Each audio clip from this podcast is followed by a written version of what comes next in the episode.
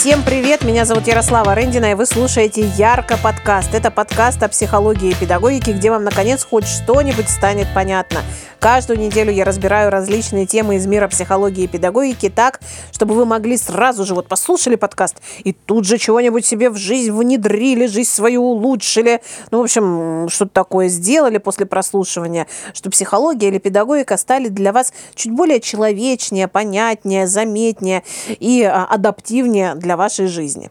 Я, кроме того, что психолог и педагог, я не просто психолог и педагог, я гештальт-терапевт и монтессори-педагог. И сегодня это имеет очень важное значение, потому что я подумала, что я все время говорю монтессори-педагог, монтессори-педагог, а все слушают и думают, что это такое-то заклинание какое-то из Гарри Поттера, что ли? Что это за монтессори-педагог? Что должно произойти после того, как это заклинание произносишь? И я подумала, что пришло время, друзья. Мы с вами уже достаточно познакомились, немножечко сблизились. Это уже не помню, какой по счету выпуск. Но, в общем, я, знаете, готова посвятить вас в это знание, в это таинство. Что же это такое Монтессори педагогика и почему я с такой гордостью себя Монтессори педагогом называю? Ну, надо сказать, что я Монтессори педагог скорее в прошлом, потому что всю основную свою практику я уже завершила в этом методе, но, тем не менее, с огромной любовью и нежностью к этому методу отношусь. И э, в блоге в своем, и от родителей многих очень часто слышу такие вопросы. Ярослава, ну, расскажите все-таки вот это вот Монтессори, это что? Это вот нормальное что-то или вот ерунда какая-то новомодная? Ну, и я в этот момент, конечно, знаете, э, думаю о том, что э, все-таки просвещать и просвещать еще нужно народ на эту тему, потому что ерундой новомодной называют метод педагогики, которому уже больше ста лет. Ну, новомодненькая, да, такая ерундистика. Вот. И, э, ну, конечно, когда мы начинаем говорить про монтессори метод, там в головах у людей творится абсолютная вакханалия, что меня больше всего, я в этом месте вообще такой, знаете, возмущенный человек. А почему? Потому что э, очень много слухов про монтессори метод ходит. И что самое главное, эти слухи продолжают распространять потом а, различные также подкастеры, телеведущие, люди, которые берут интервью других людей. А, я вот неоднократно слышала, когда а, там знаменитые интервьюерши берут интервью у каких-то знаменитых мам и говорят, значит, ну а Монтессори-то вообще бросила ребенка своего, да, ну вот как можно по такой педагогике воспитывать ребенка? Ну то есть это вообще, да, не, не связанные вещи никак между собой и не бросала кричала она его. В общем, я каждый раз слушаю, сидею, краснею, багровею.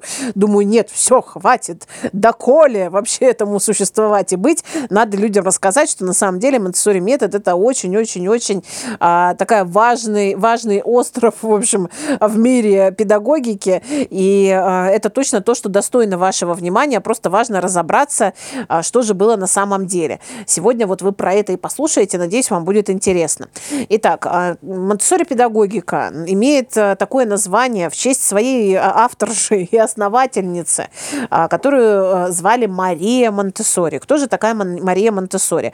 Мария Монтессори это прежде всего ученый, антрополог, а, психолог, ну, скорее даже психиатр, педагог, а, которая провела огромное количество научных исследований в области работы с детьми и на основании этих исследований сделала большое количество э, дидактических материалов, которые э, в каждом определенном возрасте помогают ребенку приобретать тот или иной навык или развивать э, ту или иную компетенцию. Про это мы чуть позже скажем более подробно. Но сам факт, что нам важно понимать, что это не просто э, человек посидел, почесал репу как-то, сидя у себя там в Италии сто лет назад, да, и подумал, ой, что-то мне хочется бросить сына, и после этого вот э, написать какую-нибудь ерундистику, которую по всему миру потом сто лет будут применять.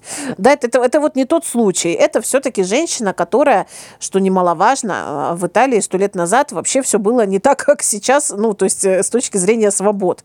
Она первая женщина в Италии, которая получила высшее образование, на минуточку.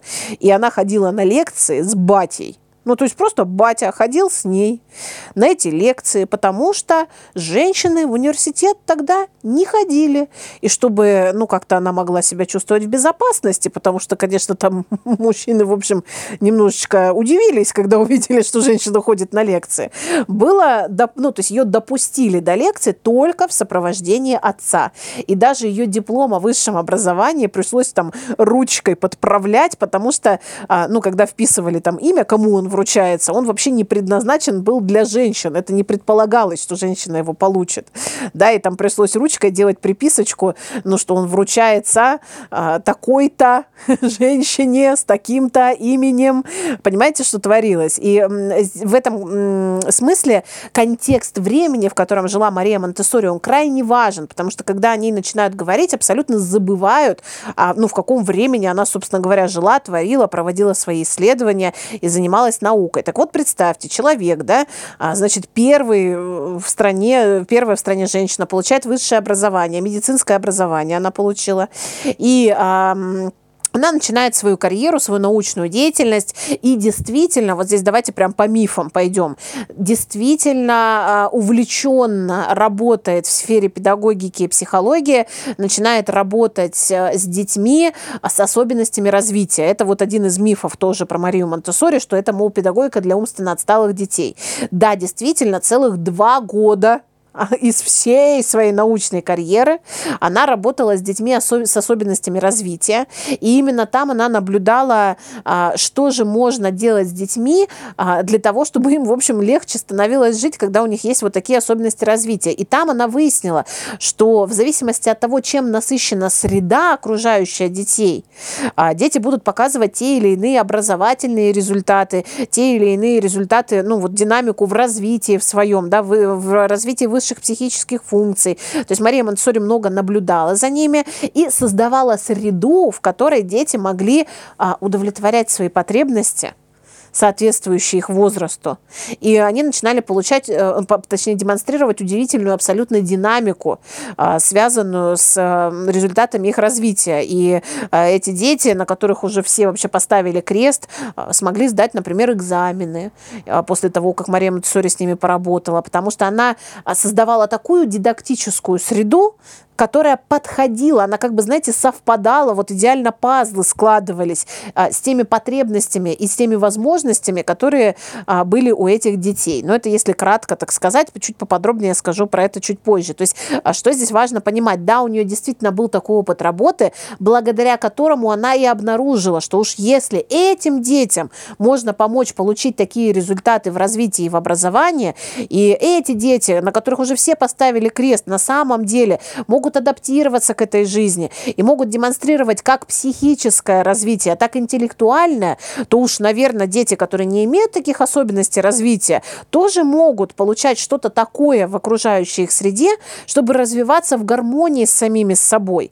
И а, в этом месте стоит сказать как раз вот по тот, про тот самый миф о том, что набросила своего ребенка, то есть она ведет свою научную деятельность, напоминаю, Италия, сто лет назад, да, то есть даже уже больше, чем сто. А, и, в общем, разумеется, разумеется, на ее пути встречается молодой человек, с которым у них завязываются отношения, а, и а, Мария Монтессори беременеет.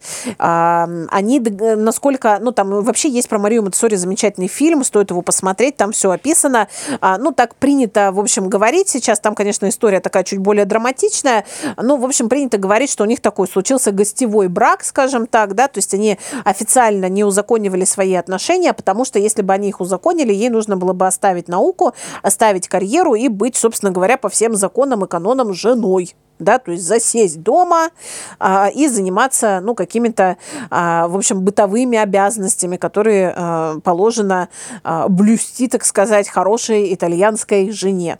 А, Мария Монтессори забеременела, родила своего ребенка и поступила с ним ровно так же, как поступали абсолютно все женщины, у которых был достаток в Италии в то время. Она отдала ребенка гувернерам это делали все женщины, то есть не она одна. И все стояли, раскрыв рот, и говорили, Господи, как это возможно? Это же позорище, мы-то все их сами вскармливаем. Нет, все женщины, имеющие возможности достаток, отдавали э, своих детей на воспитание, ну, грубо говоря, нянькам, и э, проводили с ними свое свободное время, да, когда заканчивали какие-то другие дела, которыми они занимались, э, пока ребенок находился с другими взрослыми. И в этом месте стоит рассказать о том, что э, Марио, так звали сына Марии Монтессори, действительно рос э, в окружении э, многих взрослых, пока Мария Монтессори занималась наукой. Однако она проводила с ним каждые выходные, и она к нему всегда приезжала, а затем, когда он вырос, он присоединился к своей матери э, в этой научной деятельности и до конца ее дней э, был рядом с ней, ну вот именно в этом научном научном поприще и сделал затем свой огромный вклад в развитие Монтессори метода. А, у них огромное количество разных есть в интернете. Если вы погуглите фотографий совместных, очень теплых, нежных воспоминаний об их детско-родительских отношениях. То есть а, важно понимать, что ну, Мария Монтессори поступила а, таким образом не потому, что она бездушная, холодная змеюка итальянская, да, потому что, ну, в общем, так было принято в то время, и это считалось абсолютно нормальным, и она делала больше того, что делали любые другие мамы.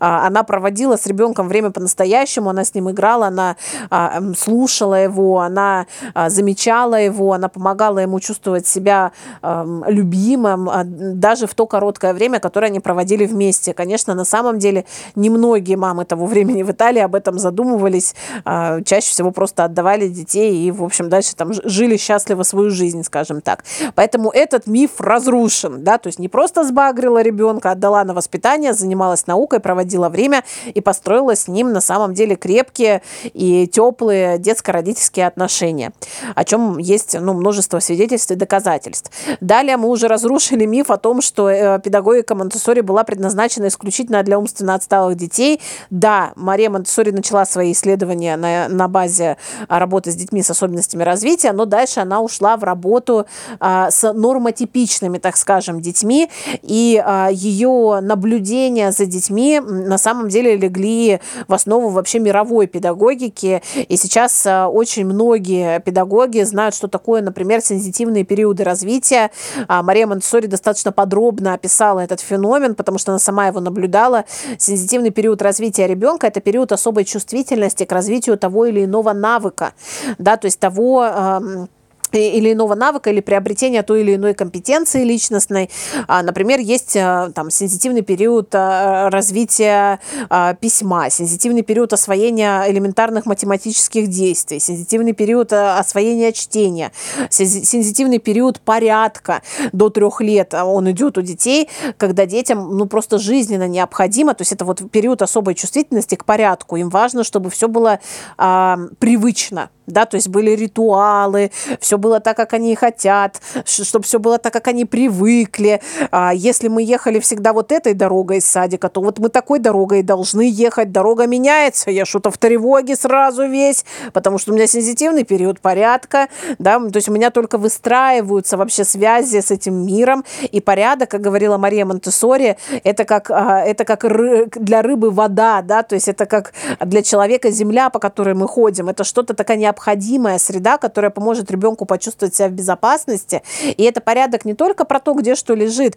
а про то, кто меня окружает, как со мной общаются, а, что со мной делают, во что я одеваюсь. Да, дети, например, а, которые находятся в сенситивном периоде порядка, буквально там а, это очень заметно – как э, детям этим сложно, вот до трех лет, а, такие два, два года, два с половиной, меняются сезоны, да, пришло время снимать зимнюю куртку и начинать весенний ходить, и там же это целая трагедия случается абсолютно, потому что что за мир в этой новой куртке неизвестно, что, ну, то есть я знаю, каков мир, когда я в зимней куртке, каков мир, когда я в весенней, уже совершенно непонятно, порядок нарушен, да, то есть все было до этого вот так, а теперь вот так, и дети дети прям буквально могут в истериках биться из-за того, что ей пришло время менять а, одежду, да, то есть это один из примеров сензитивных периодов. И вот таких сензитивных периодов Мария Монтессори а, описала буквально вот по каждому возрасту, да, по каждому возрастному промежутку, а, и а, там а, от нуля до года,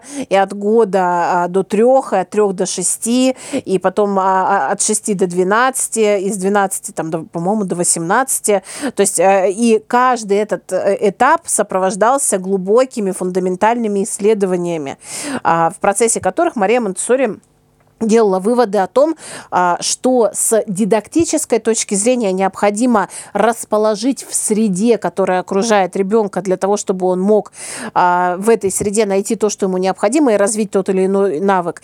И что необходимо делать нам, взрослым, для того, чтобы ребенок мог развиваться в соответствии со своими потребностями.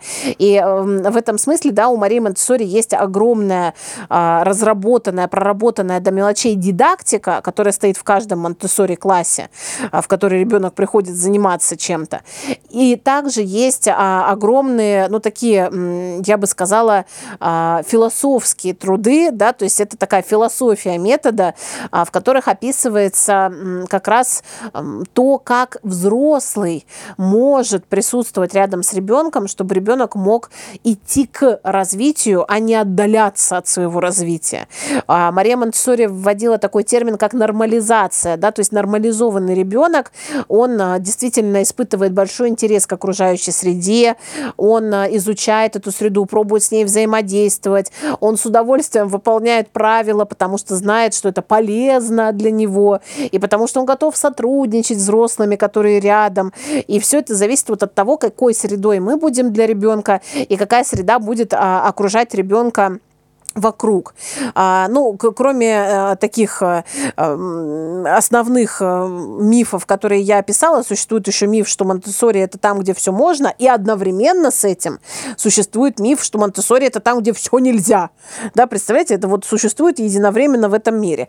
А, что здесь важно понимать? Действительно, Монтессори метод э, это метод, в котором есть большое количество правил. То есть миф о том, что это метод, где все можно, сразу же можно разрушать. Я как Монтессори педагог хочу вам сказать, что а, дети, которые в этой системе растут, они постоянно находятся в рамках каких-то ограничений, но эти ограничения здоровые. Они ведут детей к развитию, они уводят от него. То есть а, дети привыкают, что для того, чтобы, например, а, там попросить, э, ну, если я что-то хочу, то мне надо попросить о помощи. А если я хочу попросить о помощи, то мне нужно произнести ртом целиком фразу «помоги мне, пожалуйста».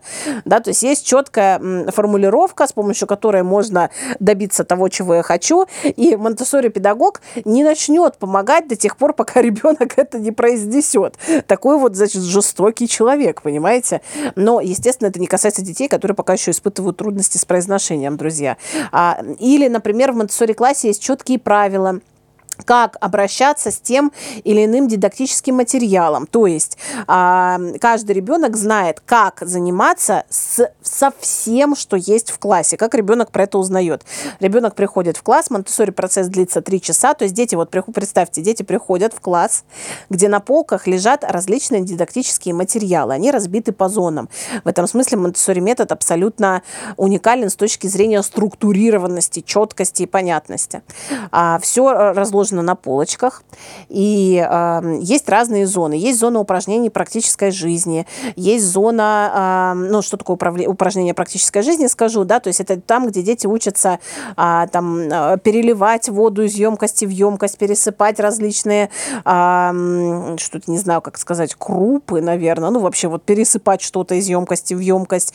А дети в упражнениях практической жизни учатся мыть посуду, поливать цветы, складывать свои вещи, а, там, протирать зеркальце. То есть в, в этой зоне есть все необходимое, чтобы ребенок мог взять сам, там, например, налить себе попить, затем помыть свою кружечку.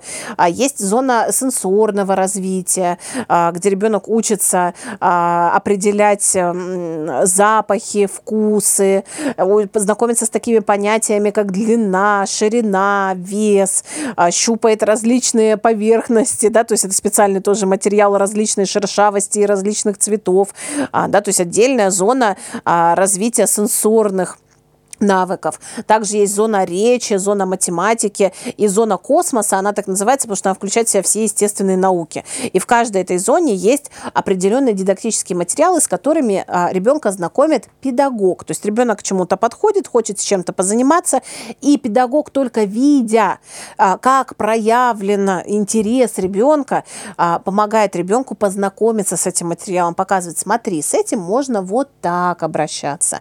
А если педагог видит, что ребенок хочет делать что-то другое, то он предоставит ребенку возможность. Смотри, там, не знаю, представим, что ребенок э, приходит в зону упражнений практической жизни и э, начинает э, вместо того, чтобы переливать воду, выливать ее, да, э, и мы понимаем, что, ага, ребенку, похоже, хочется э, заниматься не тем, чтобы переливать из емкости в емкость, ему нравится наблюдать за тем, что же становится с водой, когда она разлилась по подносику. Значит, мы должны создать для него такой специальный материал, а, да, где будет лежать губочка, которую он будет собирать разлитую воду. Он будет ее разливать, пожалуйста, разливая в специальный подносик, у которого есть границы. И затем он сможет собрать ее губочкой и выжать в специальную мисочку. То есть, смотрите, что это значит? Почему мы говорим, что мы так, ну вот если мы так сопроводили ребенка, то мы сделали это по монте потому что мы увидели потребность ребенка и организовали материал, который будет содержать в себе все необходимое для того, чтобы ребенок мог оттачивать навык и удовлетворять свою познавательную потребность. И таким образом, вместо того, чтобы запрещать, мы создаем среду, в которой ребенок может делать то, что он хочет, но при этом а, в рамках строго а, ограниченного материала. То есть он не может просто взять а, да, и, и начать разливать воду, где захочет. Педагог его, безусловно, будет останавливать. Вот таким образом мне хотелось для вас продемонстрировать, что монте среда – это не та среда, где все можно, это среда, где много правил, но при этом потребность ребенка будет увидена, услышана, и а, ребенок будет становиться тем человеком, который а, учится свои потребности замечать сам и находить способы их удовлетворять. Я в свое время писала диплом на тему э, социально-личностного развития ребенка в монте среде и вот замеряла показатели, да, то есть сравнивала детей, которые ходят в классические сады э, и в монте сад. И не, ну, я не скажу, знаете, что там какая-то просто разница космическая. Нет, но тем не менее э, разница есть, да, то есть социальные навыки у детей, которые ходят в монте сад, развиты выше, чем у детей, которые посещают муниципальные сады. Почему? Потому что ведется целенаправленная работа, связанная с тем, чтобы ребенок мог осознавать, чего он хочет, вся среда на это направлена, да, то есть подготовлен педагог, подготовлена дидактика, и а, педагог работает таким образом, чтобы ребенок знал, что он хочет, и учился брать на себя ответственность за удовлетворение своих потребностей, в том числе в коммуникации с другими детьми. Но, безусловно, дорогие друзья, рассказать про Монтессори метод за 20 минут практически невозможно. Это такая большая тема, про которую я готова говорить бесконечно, лично, но для меня очень важно было обозначить, да, такие м, акценты, которые помогли бы вам понять, что монте метод это не что-то новомодное, хайповое или наоборот э, устаревшее и вообще абсолютно не, э, никак не подходящее вашим детям. Это метод, который на самом деле проработан до мелочей а, женщиной, которая а, души не чаяла в своей работе и действительно, ну, это была такая миссия, да, которую она несла, и еще там есть огромное количество историй про то, как она организовала монтессори класс в бедном районе Рима, по-моему, если я не, не вру. И, э, ну, в общем, взяла детей, которые, опять же, считались сложными, да, из как бы из такие э, с антисоциальными тенденциями. И посещая монте класс, обучаясь там ухаживать за собой в зоне упражнений практической жизни, э, общаться с другими детьми, осваивая там чтение, математику и письмо. А дети, опять же, показывали удивительные результаты и, ну, в общем, становились достойными постоянными членами общества. А, и это все, ну, в общем, задокументировано. Вы можете погуглить, почитать, проверить и убедиться в том, что метод на самом деле достоин внимания. И, ну, наверное, вообще выделять какое-то человеческое отношение к детям как отдельный метод для меня, честно говоря, вообще диковато, да, что мы, ну, вот как-то пока что находимся, человечество на таком этапе развития находится, что э, уважать потребности ребенка и помогать помогать ему их удовлетворять, это отдельный метод, оказывается, в воспитании, да? Не что-то само собой разумеющееся, а вот мы выделили и называем это отдельным методом, и еще и сомневаемся, а что это там такое вообще. Ну, на самом деле, действительно, я надеюсь, что мой подкаст, вот э, я его от всей души для вас записала, мне, правда, захотелось вас познакомить с этим методом. Надеюсь, он, мой подкаст вам поможет, а, ну, как-то хотя бы заинтересоваться тем, а что это такое, и, может, если вы были, ну, совершенно совершенно против как-то развернуться в другую сторону. А если у вас был к этому интерес, а, то попробовать этот интерес углубить. Да? То есть я создала чисто по-монтессориански среду, которая может простимулировать ваш интерес и помочь ему проявиться. Конечно, я рассказала далеко не все, но, к сожалению, друзья, а, слишком долго это будет, знаете, уже перекормлю вас, а хочется немножечко, чтобы вы голодненькие, так сказать, вышли из-за стола чутка, не доев, и а, с этим интересом а, к окружающей среде, это, кстати, тоже, видите, один из а, монтессорийских, одна из монтессорийских ценностей, не заваливать ребенка готовыми решениями и каким-то огромным количеством, а, значит, игрушек и материалов и занятий, а, ну, дать ему возможность потестировать себя в разном, а дальше посмотреть, к чему он больше потянется. Поэтому, если вы вдруг потянетесь к этой теме, то я с удовольствием ее продолжу. Пишите, пожалуйста, свои комментарии, ставьте лайки, а, пишите отклики. И я, как всегда, с огромным удовольствием буду их ждать, благодарить вас. Всем передаю привет, говорю большое спасибо и до новых встреч, дорогие друзья.